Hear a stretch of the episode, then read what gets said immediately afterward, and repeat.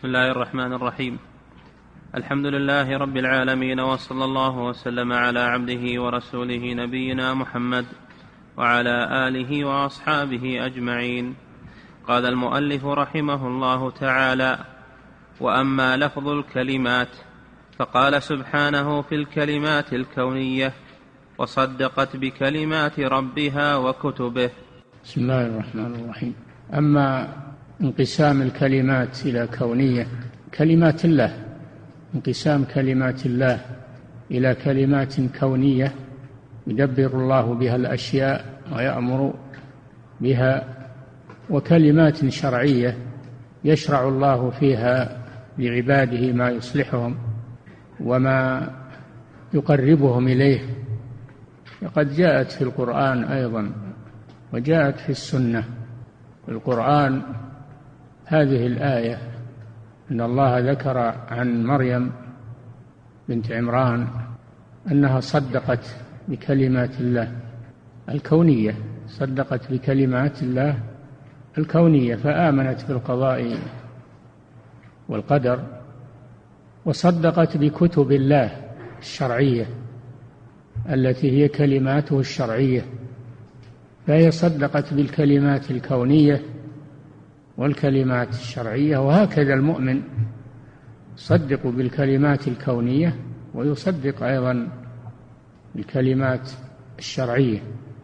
فلا يأخذ الكلمات الكونية فقط ويترك الشرعية كحالة الجبرية ولا يأخذ بالشرعية فقط ويترك الكونية. نعم. وثبت في الصحيح عن النبي صلى الله عليه وسلم أنه كان يقول أعوذ بكلمات الله التامة كلها من شر ما خلق ومن غضبه وعقابه وشر عباده ومن همزات الشياطين وأن يحضرون. وقال صلى الله عليه وسلم من نزل منزلا فقال أعوذ بكلمات الله التامات من شر ما خلق لم يضره شيء حتى يرتحل من منزله ذلك. وكان يقول أعوذ بكلمات الله التامات التي لا يجاوزهن بر ولا فاجر. ومن شر ما ذرأ في الأرض ومن شر ما يخرج منها. ومن شر فتن الليل والنهار. ومن شر كل طارق إلا طارقا يطرق بخير يا رحمن. فالحديثان الأولان أعوذ بكلمات الله التامات. من شر ما خلق هذه الكلمات الشرعية. وأما قوله أعوذ بكلمات الله التامات الحديث الثالث التي لا يجاوزهن بر ولا فاجر هي الكلمات الكونية. لأن الكلمات الكونية قاضية على كل مخلوق مؤمنا كان أو كافرا لا مناص له من إجراء الكلمات الكونية عليه القضاء والقدر. أما الكلمات الشرعية فإنما يلتزم بها أهل الإيمان أما أهل الكفر فيتجاوزونها ولا يعملون بها. فهذه هذه الأحاديث فيها الكلمات الشرعية وفيها الكلمات الكونية. نعم. وكلمات الله التامات التي لا يجاوزهن بر ولا فاجر. هي التي كون بها الكائنات فلا يخرج بر ولا فاجر عن تكوينه ومشيئته وقدرته. وأما كلماته الدينية وهي كتبه المنزلة وما فيها من أمره ونهيه فأطاعها الأبرار وعصاها الفجار. نعم هذا هو فرق ما بين الكلمات الكونية والشرعية. أن الكلمات الكونية لا يخرج أحد عنها. وأما الشرعية يخرج عنها الأشرار والكفار ويعصونها. نعم. وأولياء الله المتقون هم المطيعون لكلماته الدينية. نعم. أما وكذلك أن أولياؤه يطيعون كلماته الدينية وأما أعداؤه فيعصون الكلمات الدينية. يعصون الكلمات الدينية. ولذلك إبليس لما أمر بالسجود عصى. هذا أمر شرعي. أما لو كان أمرا كونيا ما, قدر على أن يخالفه. وأولياء الله هم وأولياء الله المتقون هم المطيعون لكلماته الدينية وجعله الديني وإذنه الديني وإرادته الدينية. وأما كلماته الكونية التي لا يجاوزها بر ولا فاجر فإنه يدخل تحتها جميع الخلق حتى إبليس وجنوده وجميع الكفار وسائر من يدخل النار. فالخلق وإن اجتمعوا في شمول في شمول الخلق والمشيئة والقدرة والقدر لهم فقد افترقوا في الأمر والنهي والمحبة والرضا والغضب. الافتراق إنما هو في الكلمات الدينية الشرعية وأما الكلمات الكونية فلا افتراق فيها. كل يطيعها طوعا واختيارا وله أسلم من في السماوات والأرض طوعا وكرها. انقادوا طوعا وكرها. لا أحد يستطيع أنه يخرج عن الكلمات الكونية والمشيئة مشيئة الله القدرية. لا أحد.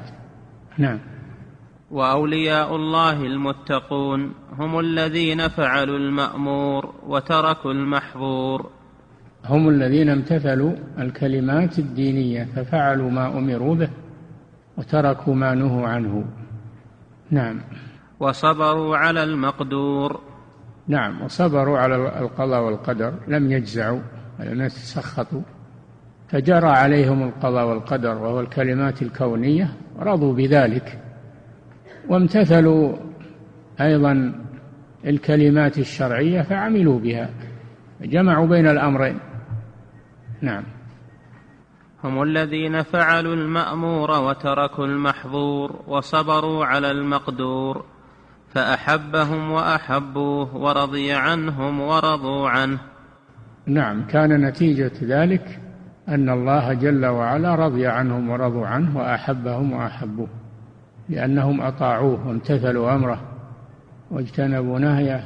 أما الكفار فإنهم عصوا أمره فغضب الله عليهم ولعنهم ومقتهم. نعم.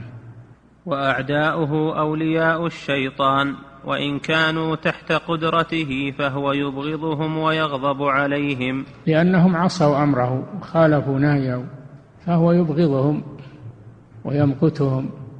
نعم. فهو يبغضهم ويغضب عليهم ويلعنهم ويعاديهم. نعم. لأنهم خالفوا شرعه ودينه ولم ينفعهم أنهم وافقوا قضاءه وقدره وكلامه الكوني. نعم. وبسط هذه الجمل له موضع آخر. وإنما كتبت هنا تنبيها على مجامع الفرق بين أولياء الرحمن وأولياء الشيطان. نعم ولذلك عنوان الكتاب الفرقان بين أولياء الرحمن وأولياء الشيطان. هذا هو الفرقان. نعم. وجماع الفرق بينهما اعتبارهم بموافقة رسول الله صلى الله عليه وسلم. فإنه هو الذي فرق الله تعالى به بين أوليائه السعداء وأعدائه الأشقياء.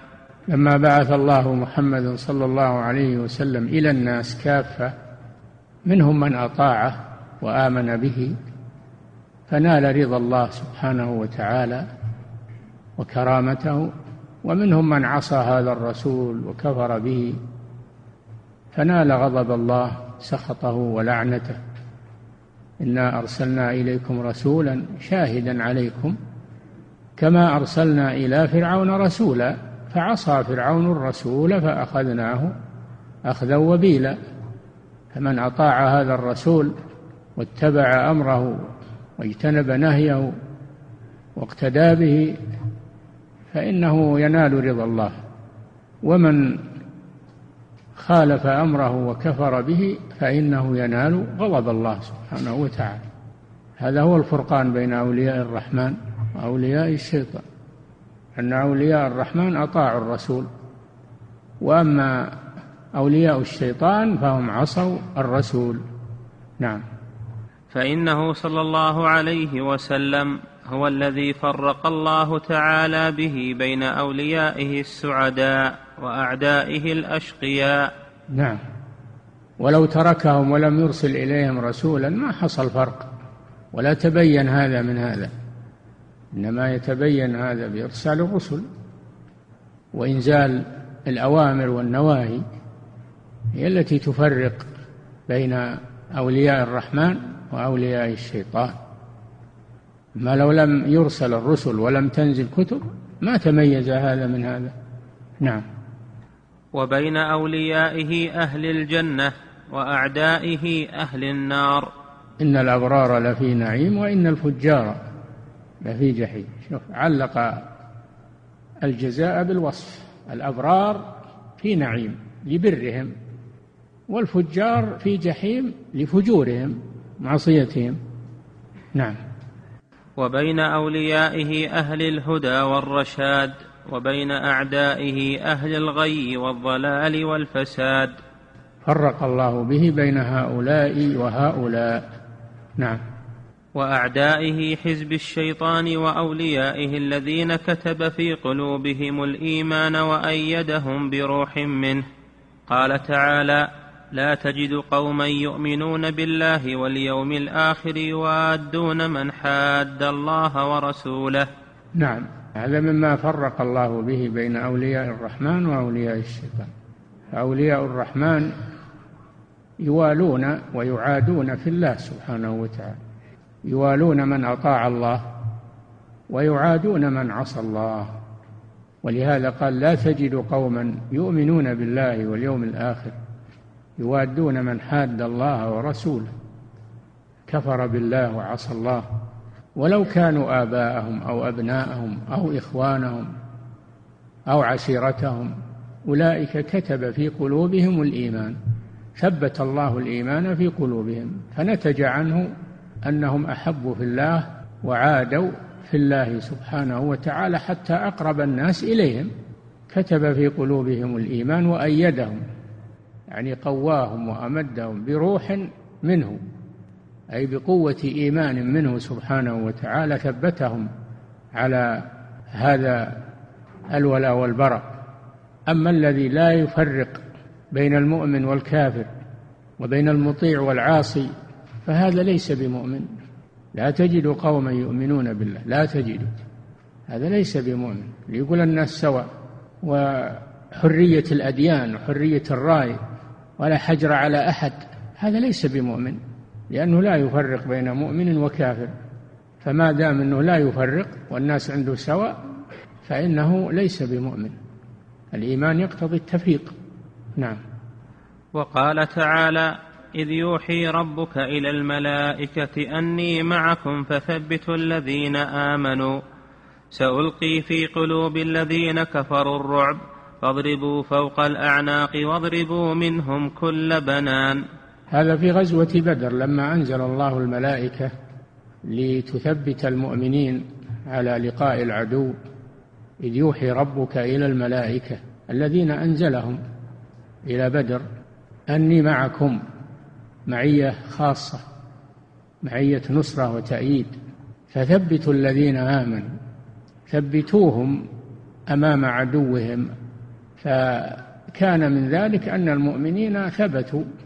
على قلتهم وكثرة عدوه. الملائكة تثبتهم بإذن الله سبحانه وتعالى. أني معكم فثبتوا الذين آمنوا. الذين آمنوا. أما الكفار فقال فيهم سألقي في قلوب الذين كفروا الرعب. المؤمنون يلقي الله في قلوبهم الثبات في المعركة. وأما الكفار على كثرتهم وقوتهم ألقى الله في قلوبهم الرعب. فاضربوا فوق الأعناق واضربوا منهم كل بنان فوق الأعناق لأن القتل يكون في أعلى الرقبة بعد المفصل فوق العظم. القتل والضرب بالسيف له موضع في الرقبة ليس فيه عظم فوق الأعناق. ما قال اضربوا الأعناق؟ قال اضربوا فوق فوق الأعناق. واضربوا منهم كل بنان. الأصابع التي يمسكون بها السلاح اضربوها حتى لا يستطيعوا حمل السلاح. هذه نتيجة الكفر بالله عز وجل. فالله فرق بين المؤمنين والكفار. فرق بين أوليائه وأعدائه في هذه المعركة. نعم. وقال في أعدائه وإن الشياطين ليوحون إلى أوليائهم ليجادلوكم. نعم لما كان المشركون يستحلون الميتة يستحلون الميتة التي ماتت بغير ذكاة الله أمر المؤمنين أن يأكلوا مما ذكر اسم الله عليه فكلوا مما ذكر اسم الله عليه وهي المذكات. إن كنتم بآياته مؤمنين. ولا تأكلوا مما لم يذكر اسم الله عليه وإنه لفسق. أي الأكل من الميتة فسق. إلا عند الضرورة إذا الإنسان اضطر خاف من الموت الله رخص له أن يأكل من الميتة لإبقاء حياته. ولا تأكلوا مما لم يذكر اسم الله عليه وإنه لفسق. أي خروج عن طاعة الله سبحانه وتعالى. وإن الشياطين ليوحون إلى أوليائهم ليجادلوكم. جاء في تفسير الآية أن أن الفرس يلقون إلى الكفار كفار الجاهلية أن الميتة حلال لأن الله ذبحها. الميتة الله ذبحها. أما المذكات فأنتم تذكونها. فكيف تأكلون مما ذكيتم؟ ولا تأكلون مما ذكى الله. هذا جدال باطل مخالف لشرع الله سبحانه وتعالى. وإن الشياطين الشياطين الإنس من من فارس وكذلك شياطين الجن ليوحون إلى أوليائهم أتباعهم من الكفار الذين يأكلون الميتة ويجادلون فيها. وإن الشياطين ليوحون إلى أوليائهم ليجادلوكم. وإن أطعتموهم إنكم لمشركون. فمن أطاع أحدا في تحليل ما حرم الله فإنه مشرك. شرك الطاعة.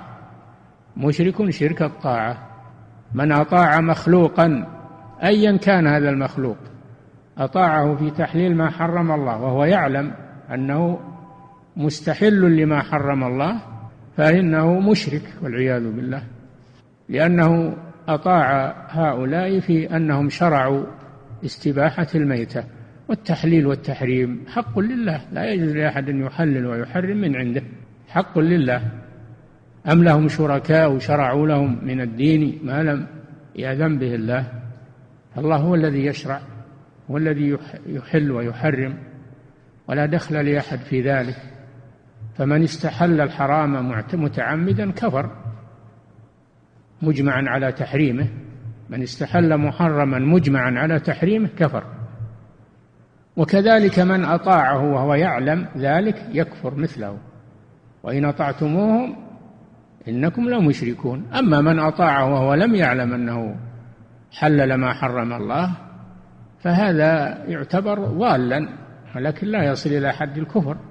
نعم. وقال تعالى وكذلك جعلنا لكل نبي عدوا شياطين الإنس والجن. يوحي بعضهم إلى بعض زخرف القول غرورا. نعم. وكذلك جعلنا لكل نبي يعني ليس لك أيها الرسول خاصة بل كل نبي يكون له أعداء. لكل نبي له أعداء. ابتلاء وامتحان. جعلنا لكل نبي عدوا. من هم؟ شياطين الإنس والجن. فدل على أن الإنس منهم شياطين مثل ما أن مثل ما أن الجن لهم شياطين وشياطين الجن يوحون إلى شياطين الإنس ويتآمرون في معصية الرسول صلى الله عليه وسلم ومخالفته. كذلك جعلنا لكل نبي عدوا شياطين الإنس والجن. وفي الآية الأخرى وكذلك جعلنا لكل نبي عدوا من المجرمين. وكفى بربك هاديا ونصيرا. الرسل لهم أعداء. باب الابتلاء والامتحان. فهذا فيه التحذير من طاعة أعداء الرسل ومتابعتهم واستحسان قولهم. نعم. وقال تعالى هل أنبئكم؟ الشاهد في قوله وإن الشياطين ليوحون إلى أوليائهم. فدل على أن هناك أولياء للشياطين. أولياء للشياطين من من بني آدم. نعم. وقال تعالى هل أنبئكم على من تنزل الشياطين؟ تنزل على كل أفاك أثيم. يلقون السمع وأكثرهم كاذبون. والشعراء يتبعهم الغاوون. ألم تر أنهم في كل واد يهيمون وأنهم يقولون ما لا يفعلون إلا الذين آمنوا وعملوا الصالحات وذكروا الله كثيرا وانتصروا من بعد ما ظلموا وسيعلم الذين ظلموا أي منقلب ينقلبون. هذا في القرآن. قال الله جل وعلا وإنه لتنزيل رب العالمين.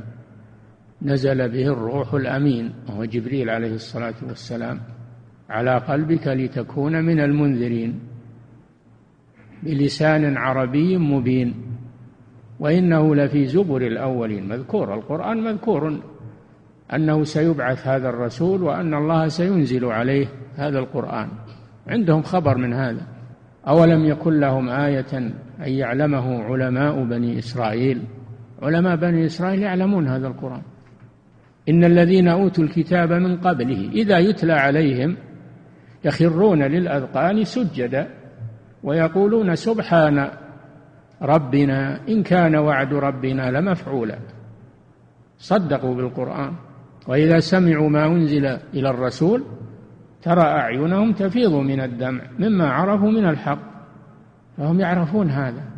أولم يكن لهم آية أي دلالة على صحة هذا القرآن أن بن علماء بني إسرائيل يعرفونه أي يعلمه علماء بني إسرائيل إلى قوله تعالى وما تنزلت به الشياطين لأنهم يقولون إن هذا القرآن إنه من إنه شعر وأنه كهانة وأنه أساطير الأولين وأنه وأنه الله نفى عنه هذا.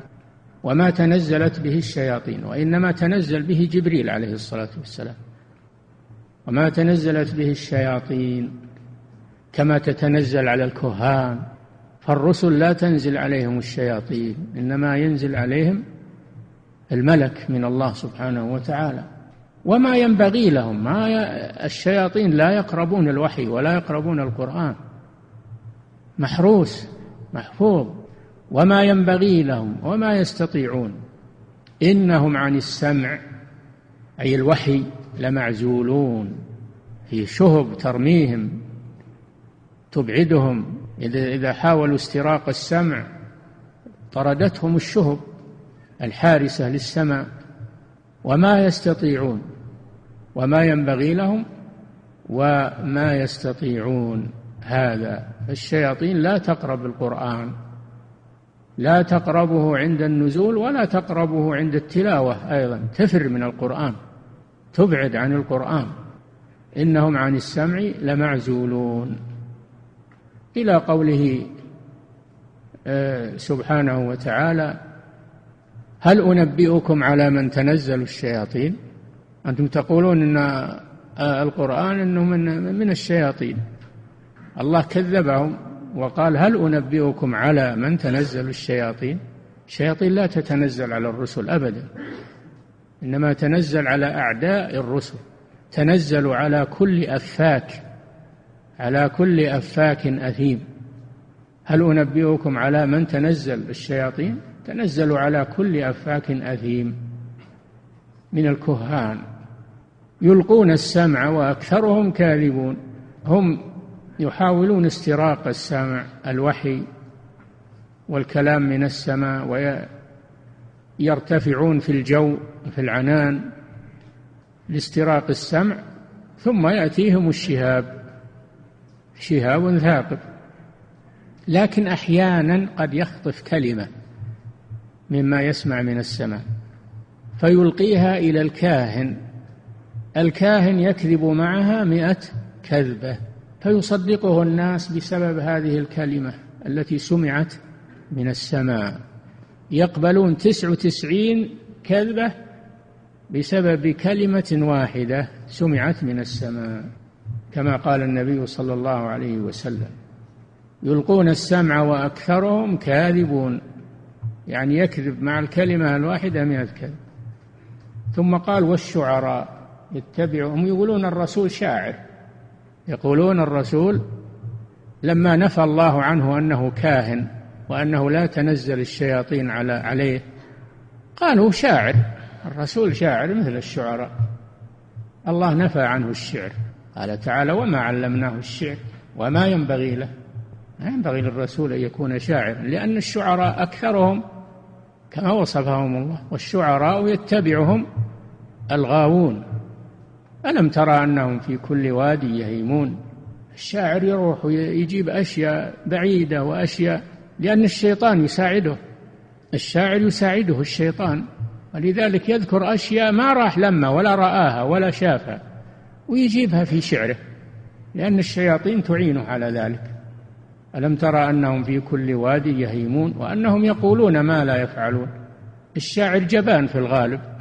يتكلم في الشجاعة والإقدام و... ولكنه أجبن الناس. يقولون ما لا يفعلون.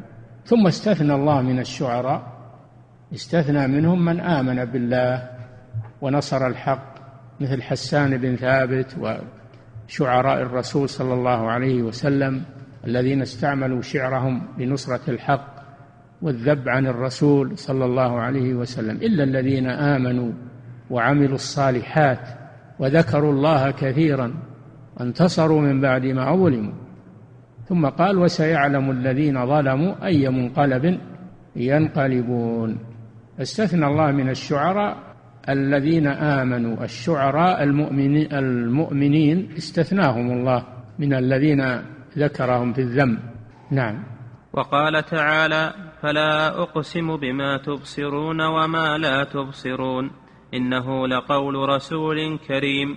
وما هو بقول شاعر قليلا ما تؤمنون. ولا بقول كاهن قليلا ما تذكرون. تنزيل من رب العالمين. ولو تقول علينا بعض الأقاويل لأخذنا منه باليمين ثم لقطعنا منه الوتين فما منكم من أحد عنه حاجزين. وإنه لتذكرة للمتقين وإنا لنعلم أن منكم مكذبين. وإنه لحسرة على الكافرين وإنه لحق اليقين. فسبح باسم ربك العظيم.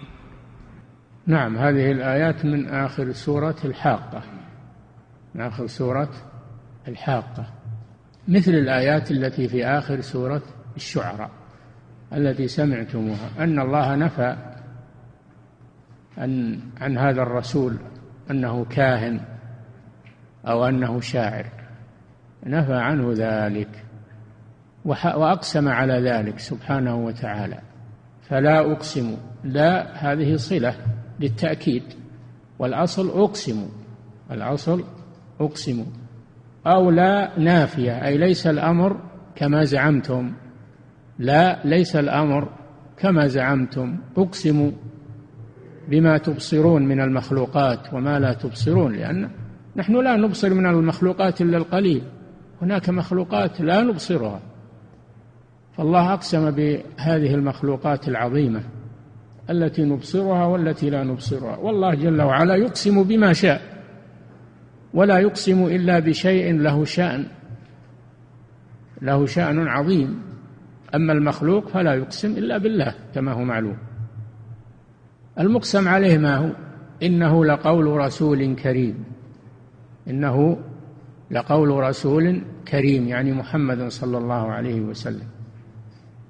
رسول البشري رسول كريم عليه الصلاة والسلام. هو قول المبلغ ليس أنه ابتدأ هذا وقاله ابتداء وإنما قاله مبلغا عن الله سبحانه وتعالى. وإلا فهو كلام الله لكن أضيف إلى الرسول إضافة البلاغ. والبيان إنه لقول رسول كريم وما هو بقول شاعر. قليلا ما تؤمنون لأنهم يقولون الرسول شاعر وهذا القرآن شعر ولا بقول كاهن كما تقولون الرسول كاهن. قليلا ما تذكرون فرق بين الرسول وبين الشاعر وبين الكاهن. هؤلاء تنزل عليهم الشياطين الكهان والشعراء وأما الرسل فتنزل عليهم الملائكة تنزيل من رب العالمين. هذا يبين قول إنه لقول رسول أنه ما هو قول الرسول ابتداء وإنما هو تنزيل من رب العالمين. والرسول قاله مبلغا وتلاه تلاوة تلاه لأمته مبلغا لهم.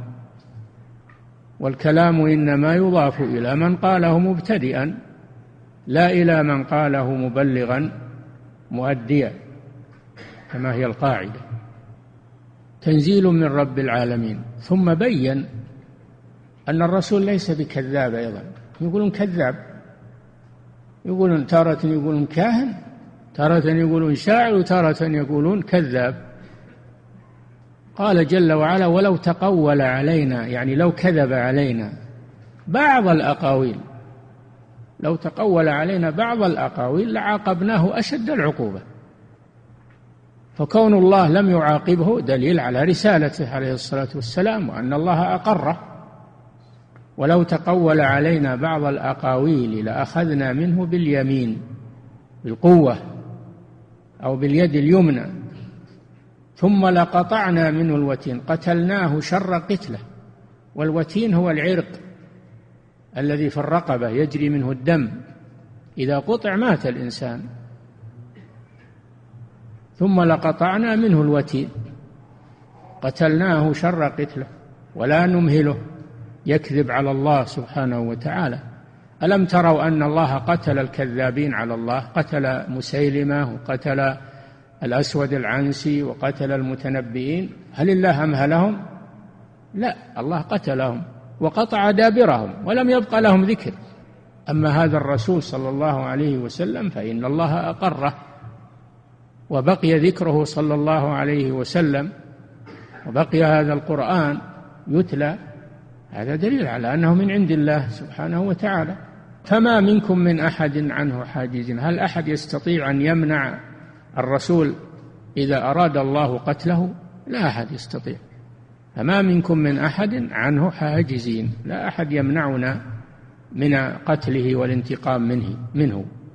إلى آخر الآيات. الشاهد أن هذا تزكية للقرآن أنه من الله ونفي أن يكون شعرا أو يكون كهانة أو يكون كذبا على الله سبحانه وتعالى. نعم. وقال تعالى فذكر فما أنت بنعمة ربك بكاهن ولا مجنون. هذا نفي لما وصفوه به أنه كاهن أنه مجنون أنه شاعر أنه كذاب. هذا دليل على اضطرابهم. يتخرصون. تارة يقولون شاعر تارة يقولون كاهن تارة يقولون كذاب تارة يقولون إنه إنه يعلم يعلمه بشر. من من من أهل الكتاب يملي عليه وقالوا أساطير الأولين اكتتبها. يعني هو ما هو بيكتب عليه الصلاة والسلام لكن اكتتبها كتبها له هذا الإسرائيلي وهو غلام في مكة. لقد نعلم أنه أنهم يقولون إنما يعلمه بشر لسان الذي يلحدون إليه أعجمي هذا البشر أعجمي وهذا القرآن عربي فكيف الأعجمي يأتي؟ بعربي. كيف الأعجمي يأتي بهذا القرآن العربي الفصيح وهو أعجمي. لسان الذي يلحدون إليه أعجمي. وهذا لسان يعني لغة عربي مبين. هذا يدل على كذبهم في هذا. العجمي ما يقدر على أنه يأتي بهذا القرآن الفصيح البليغ. أبدا. ليس هذا من لغته. نعم. وقال تعالى فذكر فما أنت بنعمة ربك بكاهن ولا مجنون. هذه من سورة الطور. فذكر أيها الرسول ذكر بما أوحى الله إليك ولا تلتفت إلى اتهاماتهم. فما أنت بنعمة ربك بكاهن كما يقولون ولا مجنون كما يقولون. ثم أيضا هم مضطربون لم يثبتوا على قول. هل المجنون يقول شعرا؟ ها؟ المجنون ما مجنون ما يستطيع يتكلم ولا يستطيع. هل المجنون يأتي بهذا القرآن الفصيح البليغ وهو مجنون؟ المجنون يهذي ولا يحسن يتكلم لكن هم مضطربون في هل هذا القرآن شعر؟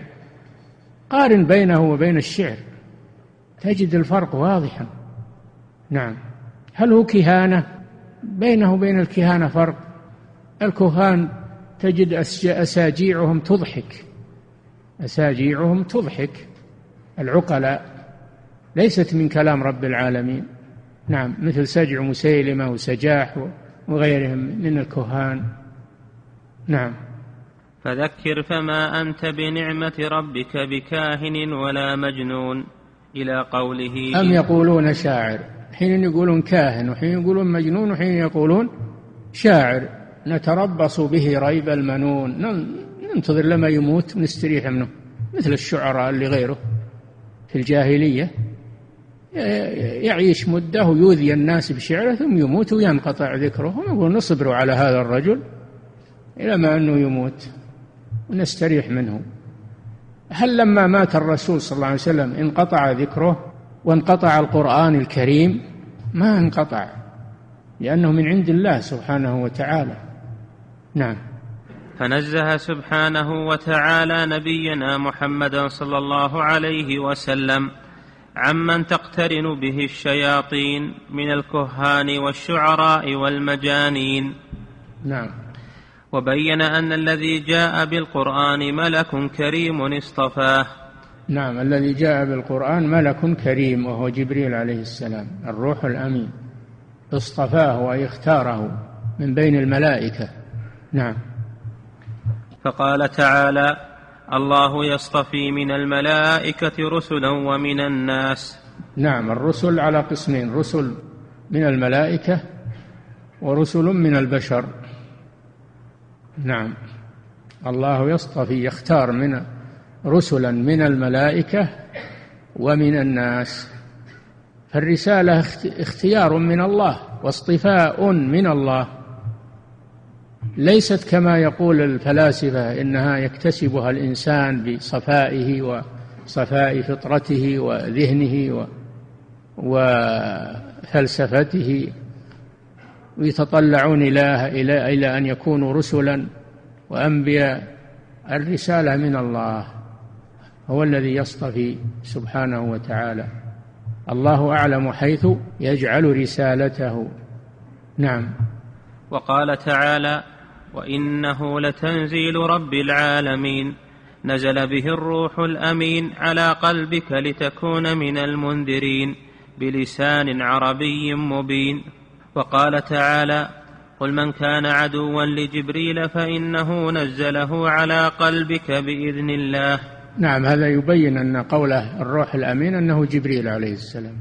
كانت اليهود لما بعث الرسول صلى الله عليه وسلم من سخرياتهم وعنجهياتهم يقولون لو كان الذي ينزل عليه غير جبريل لآمنا به ولكن جبريل عدو لنا جبريل عدو لنا فلا نؤمن بهذا وهو ينزل عليه عدونا جبريل. قال الله جل وعلا من كان عدوا لجبريل فإنه نزله على قلبك بإذن الله مصدقا لما بين يديه وهدى وبشرى للمؤمنين. جبريل ما جاء به من عنده وإنما جاء به من عند الله سبحانه وتعالى. نعم. وقال تعالى فإذا قرأت القرآن فاستعذ بالله من الشيطان الرجيم. إلى قوله وبشرى للمسلمين. نعم. يقول الله جل وعلا فإذا قرأت القرآن فاستعذ بالله من الشيطان الرجيم. إنه ليس له سلطان على الذين آمنوا وعلى ربهم يتوكلون إنما سلطانه على الذين يتولونه والذين هم به مشركون. فإذا أراد المسلم أن يقرأ القرآن فإنه يبدأ بالاستعاذة لأجل أن يطرد الشيطان لئلا يشوش عليه قراءته ويغلطه في القراءة. فإذا استعاذ بالله انطرد عنه الشيطان. فاستعذ بالله من الشيطان الرجيم المرجوم المبعد.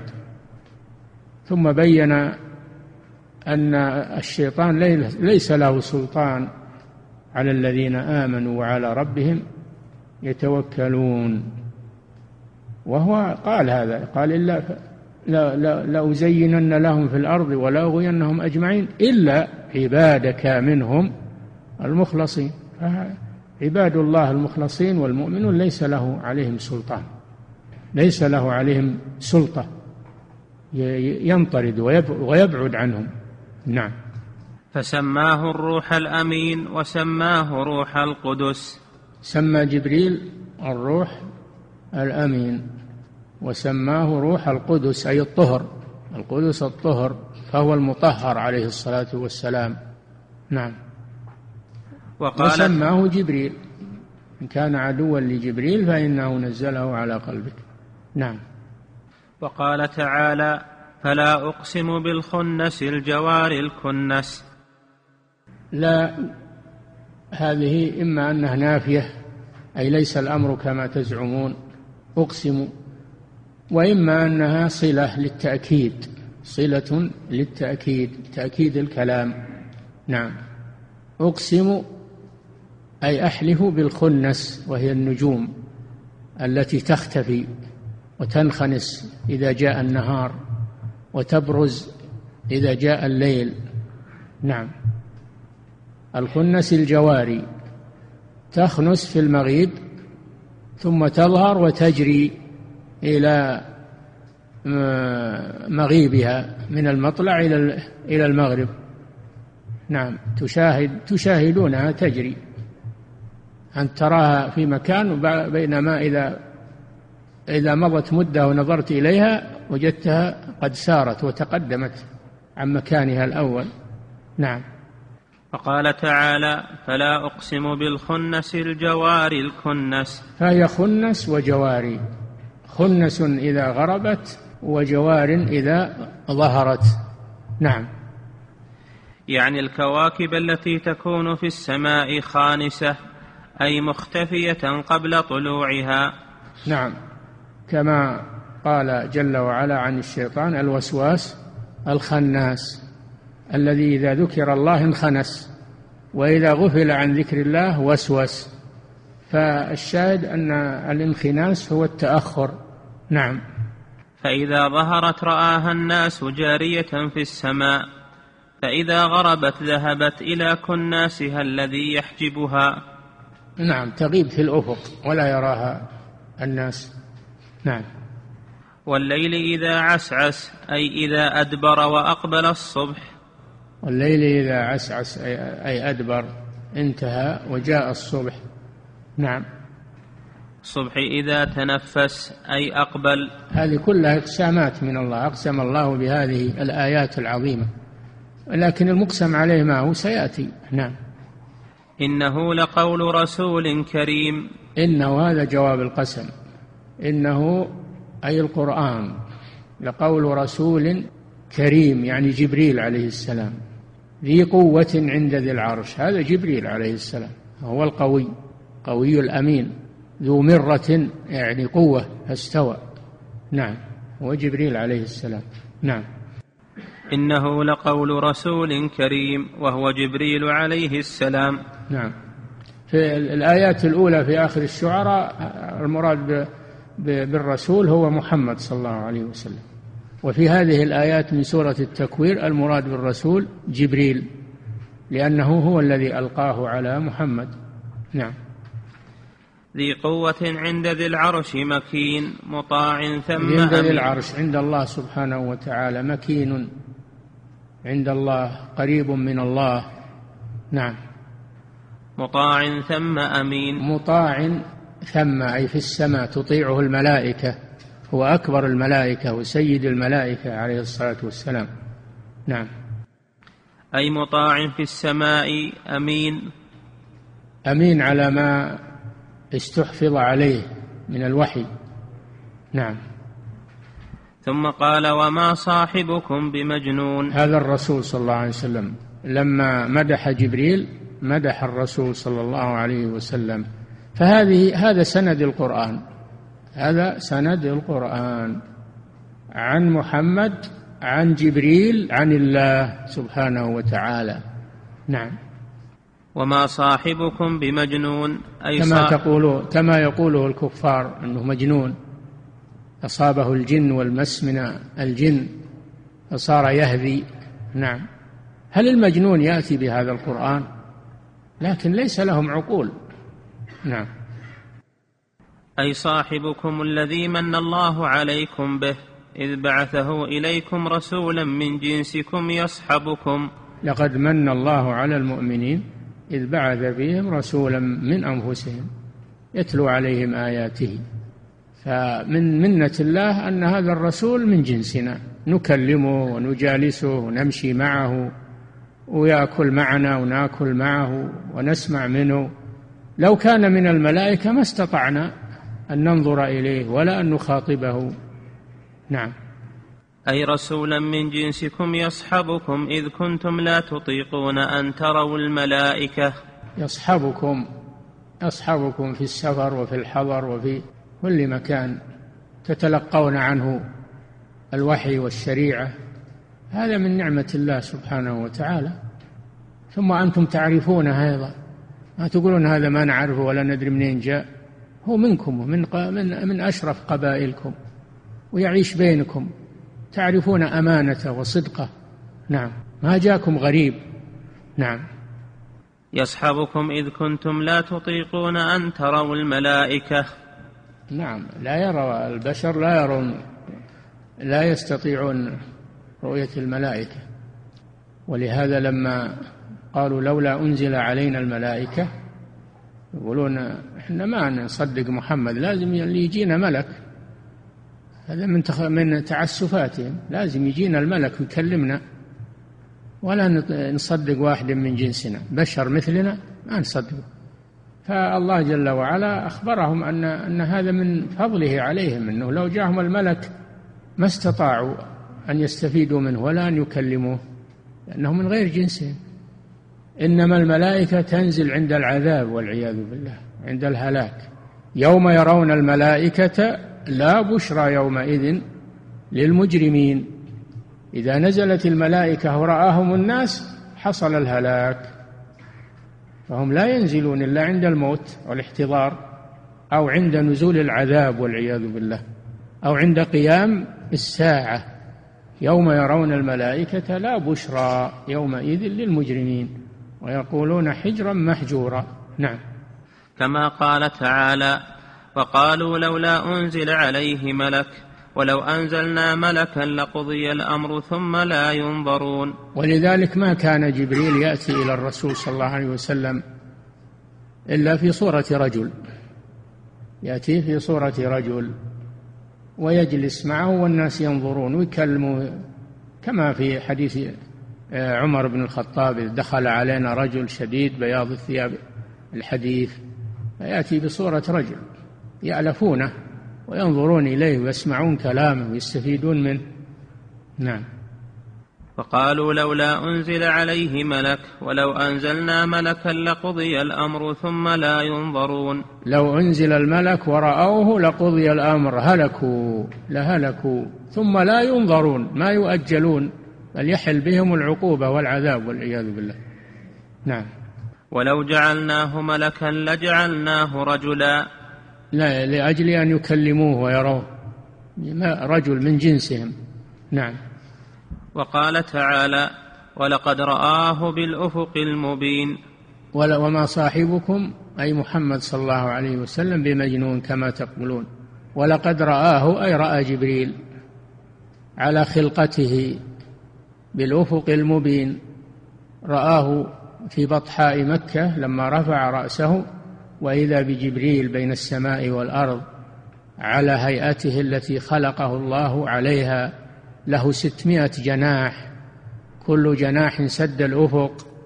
هذه الرؤيا الأولى. الرؤيا الثانية ولقد رآه نزلة أخرى عند سدرة المنتهى ليلة المعراج.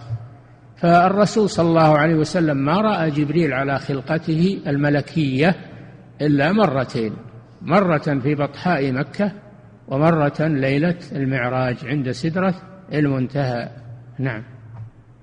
وما عدا ذلك يأتيه في صورة رجل. نعم. ولقد رآه بالأفق المبين أي رأى جبريل عليه السلام. وما هو على الغيب بضنين أي بمتهم. وما هو على الغيب بضنين بالضاد أي بمتهم. من الظنة وهي الاتهام. أو وما هو على الغيب بضنين بالضاء أخت الطاء أخت الطاء أي ببخيل أي ببخيل فيكتم ما أوحاه الله إليه. بل إنه يبلغ ما أنزل الله إليه لا يبخل به. نعم. وما هو على الغيب؟ أي ما أحاه الله إليه. نعم. بضنين أي بمتهم. وفي القراءة الأخرى بضنين أي بضنين بالضاء بضنين بالضاء أي بكاتم ما أوحي إليه وبخيل بما أوحي إليه أو لا يبلغه إلا بجعل أو أو مال. قل لا أسألكم عليه أجرا فهو يبلغ ما أنزل إليه ولا يطلب أجرا من الناس. نعم. وفي القراءة الأخرى بضنين أي ببخيل يكتم العلم ولا يبذله إلا بجعل كما يفعل من يكتم العلم إلا بالعوض. وما هو بقول شيطان رجيم؟ وما هو بقول شيطان رجيم؟ كما تقولون إنه من تنزل الشياطين. الله جل وعلا قال وما تنزلت به الشياطين؟ إنما هذا على الكهان لا على الرسل. نعم. وما هو بقول شيطان رجيم فنزه جبريل عليه السلام عن أن يكون شيطانا كما نزه محمدا صلى الله عليه وسلم عن أن يكون شاعرا أو كاهنا. نعم. أو كذابا أو مجنونا. نعم. فأولياء الله المتقون هم المقتدون بمحمد صلى الله عليه وسلم. نقف عند هذا. نعم. أحسن الله إليكم صاحب الفضيلة. هذا سائل يقول هناك من قال بأن حديث أعوذ بكلمات الله التامات من شر ما خلق أنه عام في الكلمات الكونية والشرعية فهل هذا صحيح؟ ممكن نعم. ممكن. لكن التي لا يجاوزهن بر ولا فاجر هذا لا يحتمل إلا الكونية أما أعوذ بكلمات الله التامات هذا يحتمل. نعم. أحسن الله إليكم صاحب الفضيلة. سائل يقول ما الذي جعل أهل البدع لا يفرقون بين الإرادتين الشرعية والكونية فيجعلونهما إرادة واحدة. لجهلهم بذلك. الذي جعلهم يقولون هذا الجهل. نعم. أحسن الله إليكم صاحب الفضيلة. وهذا سائل يقول ما صحة هذا التعريف للقدر بأنه هو ما قضاه الله وحكم به؟ نعم حكم به الحكم الكوني ما هو الحكم الشرعي. هو ما قدره الله وقضاه وحكم به يعني حكما كونيا. لأن الحكم حكم كوني قدري وحكم شرعي وحكم جزائي. الحكم ثلاثة أنواع. حكم كوني قدري وحكم شرعي التحليل والتحريم والتشريع. وحكم جزائي يحكم الله بين عباده يوم القيامة فيجازيهم. نعم. أحسن الله إليكم صاحب الفضيلة وهذا السائل يقول في قوله تعالى لا تجد قوما يؤمنون بالله واليوم الآخر. الآية هل نفي الإيمان هنا نفي كلي أو نفي كمال أو أنه بحسب المحادة للمودود؟ نعم نفي نفي الإيمان. إذا واد الكفار وناصرهم وأعانهم هذا كفر كفر أكبر يخرج من الملة. نعم. إذا وادهم بقلبه وانحاز إليهم وناصرهم على المسلمين صار كافرا الكفر المخرج من الملة. نعم. أحسن الله إليكم صاحب الفضيلة وهذا السائل يقول هل من الممكن أن تكلم الملائكة البشر لأي سبب كان؟ تكلم الرسل أما البشر ما أدري. نعم. إن كان في الرؤيا يمكن. نعم. أحسن الله إليكم صاحب الفضيلة وهذا السائل يقول ما معنى أو ما المقصود بقول النبي صلى الله عليه وسلم في حديث الكهان؟ قال تلك الكلمة يخطفها. هل المقصود أنها كلمة واحدة أو أنها جملة؟ كلمة المراد بالكلمة الجملة هنا. الكلمة الواحدة ما تفيد مثل قد أو إن هذه ما تفيد لكن كلمة تامة جملة مفيدة. نعم. ويطلق تطلق الكلمة على الجملة. أما عند النحويين فالكلمة إنما تكون الحرف أو الفعل أو الاسم فقط. هذا عند النحويين. أما عند أهل اللغة فالكلمة يراد بها المفيدة. كلا إنها كلمة هو قائلها. كلمة يعني جملة. نعم. أحسن الله إليكم صاحب الفضيلة. وهذا السائل يقول إذا كانت الكلمات في حديث أعوذ بكلمات الله التامة التي لا يجاوزهن بر ولا فاجر هي كلمات كونية فكيف يستعيذ بها رسول الله صلى الله عليه وسلم؟ لأنه من آيات الله كيف يستعيذ بها؟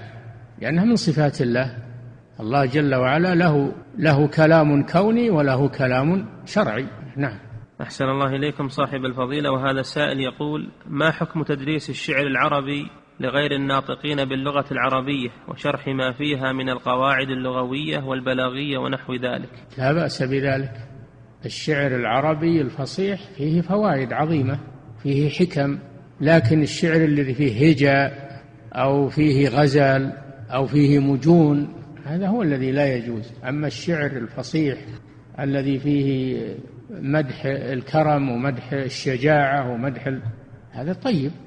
والنبي صلى الله عليه وسلم قال إن من الشعر لحكمة. الشعر ما هو مرفوض كله. نعم.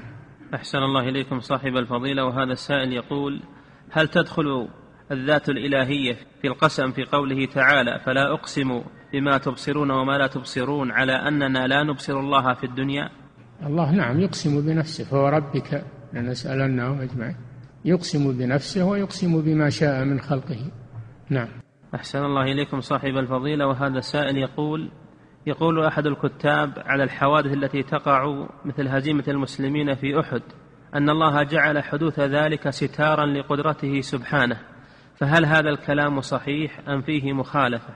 هذا ليس بصحيح. الذي وقع في أحد بين الله سببه وهو ما حصل من التنازع والمعصية من بعضهم لأمر الرسول صلى الله عليه وسلم. وما أصابكم يوم الجمعان فبإذن الله. وما قال تعالى إذ تحسونهم بإذنه يعني تقتلونهم في أول الأمر نصرهم الله. حتى إذا فشلتم وتنازعتم في الأمر وعصيتم من بعد ما أراكم ما تحبون ثم صرفكم عنهم ليبتليكم. ثم إن الله استدركهم وبشرهم فقال ولقد عفا عنكم ولقد عفا عنكم. نعم. أحسن الله إليكم صاحب الفضيلة وهذا السائل يقول فيما يسمى بالإعجاز العلمي قالوا في قوله تعالى الجوار الكنس إن هذه الكواكب موجودة في المجرة ووظيفتها أنها تنظف المجرة. هذا تخرص هذا تخرص وكلام لا معنى له. تخرص الكلام في الغيب وفي الأشياء التي لا نشاهدها لا يصح إلا بوحي منزل من الله جل وعلا. أما التخرص لا ينفع. نعم. أحسن الله إليكم صاحب الفضيلة وهذا السائل يقول هل الاستعاذة واجبة في الصلاة؟ وهل نستعيذ مرة واحدة أم في كل ركعة؟ إذا قرأت القرآن فاستعذ بالله استعذ بالله. هذا ظاهره أنه في كل ركعة. عندما تريد أن تقرأ الفاتحة تستعيذ ثم تسمي ثم تقرأ الفاتحة. نعم. أحسن الله إليكم صاحب الفضيلة. وهذا السائل يقول هل من الخطأ أن نقول قال الله تعالى أعوذ بالله من الشيطان الرجيم ثم نقرأ الآية؟ هل من الخطأ؟ يقول هل من الخطأ أن نقول قال الله تعالى أعوذ بالله من الشيطان الرجيم ثم نقرأ الآية؟ الله ما قال أعوذ بالله من الشيطان الرجيم. هذا أنت اللي تقول أعوذ بالله أنت تستعيذ بالله. ليس هذا من كلام الله. نعم هذا كلامك أنت. أعوذ بالله من الشيطان الرجيم. نعم. أحسن الله إليكم صاحب الفضيلة. هذا السائل يقول هل يكون معنى الكون مأخوذ من قوله تعالى كن فيكون؟ نعم ما في شك. إنما أمره إذا أراد شيئا أن يقول له كن فيكون. أمره أمره الكوني يعني. نعم. أحسن الله إليكم صاحب الفضيلة وهذا السائل يقول ما الدعاء الذي يقوله الإنسان إذا أراد أن ينام بالليل ولم يستطع ذلك لشدة الأرق؟ ما الدعاء الذي يقوله الإنسان إذا أراد أن ينام بالليل ولم يستطع أن ينام لشدة الأرق؟ يقول الوارد عند ما يضع جنبه في فراشه يقرأ آية الكرسي ويقرأ الإخلاص والمعوذتين ويقول اللهم إني وضعت جنبي إليك وأسلمت نفسي إليك ووجهت وجهي إليك وألجأت ظهري إليك رغبة ورهبة إليك لا لجأ ولا منجأ منك إلا إليك. آمنت بكتابك الذي أنزلت وبنبيك الذي أرسلت ويجعل ذلك آخر كلامه. ثم ينام وإذا جاءه أرق في الليل يقرأ آية الكرسي يرددها. نعم. أحسن الله إليكم صاحب الفضيلة. هذا السائل يقول بخصوص التبرع بالأعضاء وبيعها فإن امرأة ماتت وقام زوجها ببيع كثير من أعضائها فهل يجوز له هذا؟ ومتى يجوز التبرع بالأعضاء أو بيعها؟ لا يجوز بيع الأعضاء. لا بيع أعضائه هو ولا بيع أعضاء ابنه أو, أو زوجته. لا يجوز هذا. ليست ملكا له فلا يجوز هذا. أما التبرع من الحي الذي لا يتضرر وهو ينفع المتبرع له فلا مانع من ذلك. التبرع بالكلية مثلا هذه لا يتضرر بها.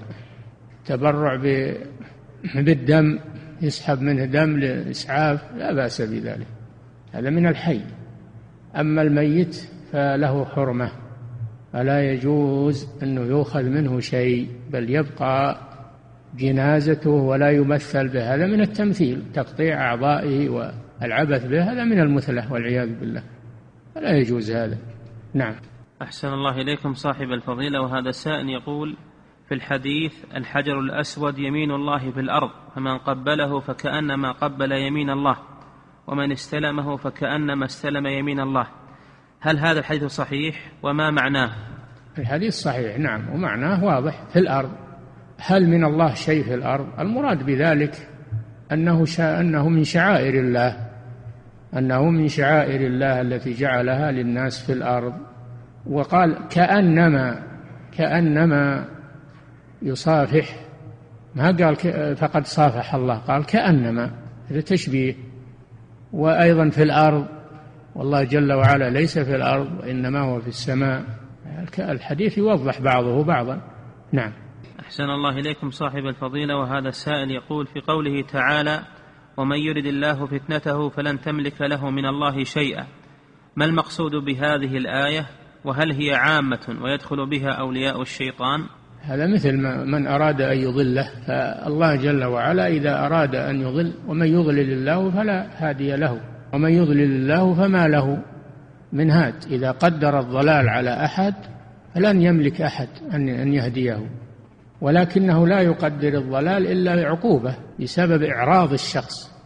إذا أعرض الشخص عن الله وعن الاستفادة من من الوحي والتنزيل وأعرض عن الذكر فإن الله سبحانه يعاقبه فيضله ضلالا لا يملك الهداية بعده أحد لا يملك هدايته أحد من البشر ما يضله إلا لسبب لسبب من قبل العبد. إذا أعرض إذا تولى عن الله إذا لم يلتفت إلى آيات الله ولا ولم يتعظ فإن الله يعاقب. فلما زاغوا أزاغ الله قلوبهم. كلا بل ران على قلوبهم. ما هو؟ ما كانوا يكسبون. فالعبد هو السبب في إضلال الله له. فأما من أعطى واتقى وصدق بالحسنى فسنيسره لليسرى. وأما من بخل واستغنى وكذب بالحسنى فسنيسره للعسرى. نعم. أحسن الله إليكم صاحب الفضيلة. وهذا سائل يقول هل صيام التطوع يصل أجره إلى الميت؟ وهل هناك من القربات؟ لا إلا إذا كان صيام آه، نذر. إذا كان صيام نذر نعم. في الحديث الصحيح في البخاري من مات وعليه صيام صيام صام عنه ولي. وفي رواية في البخاري وعليه صيام نذر صام عنه وليه. نعم. فالصوم إذا كان نذرا نعم ينفع الميت ويبري ذمته. أما غير غير النذر إنه لا ينفعه لأن الصيام عمل بدني. لا تدخله النيابة مثل هو مثل الصلاة لا تدخله النيابة. لكن النذر لأن الإنسان هو الذي أوجبه على نفسه. أما ما أوجبه الله عليه مثل الصلاة والصيام هذا لا تدخله النيابة. نعم. يقول وما هي القربات التي يصل أجرها إلى الميت؟ الصدقة الدعاء الحاج العمرة الذي التي وردت بها الأدلة. نعم.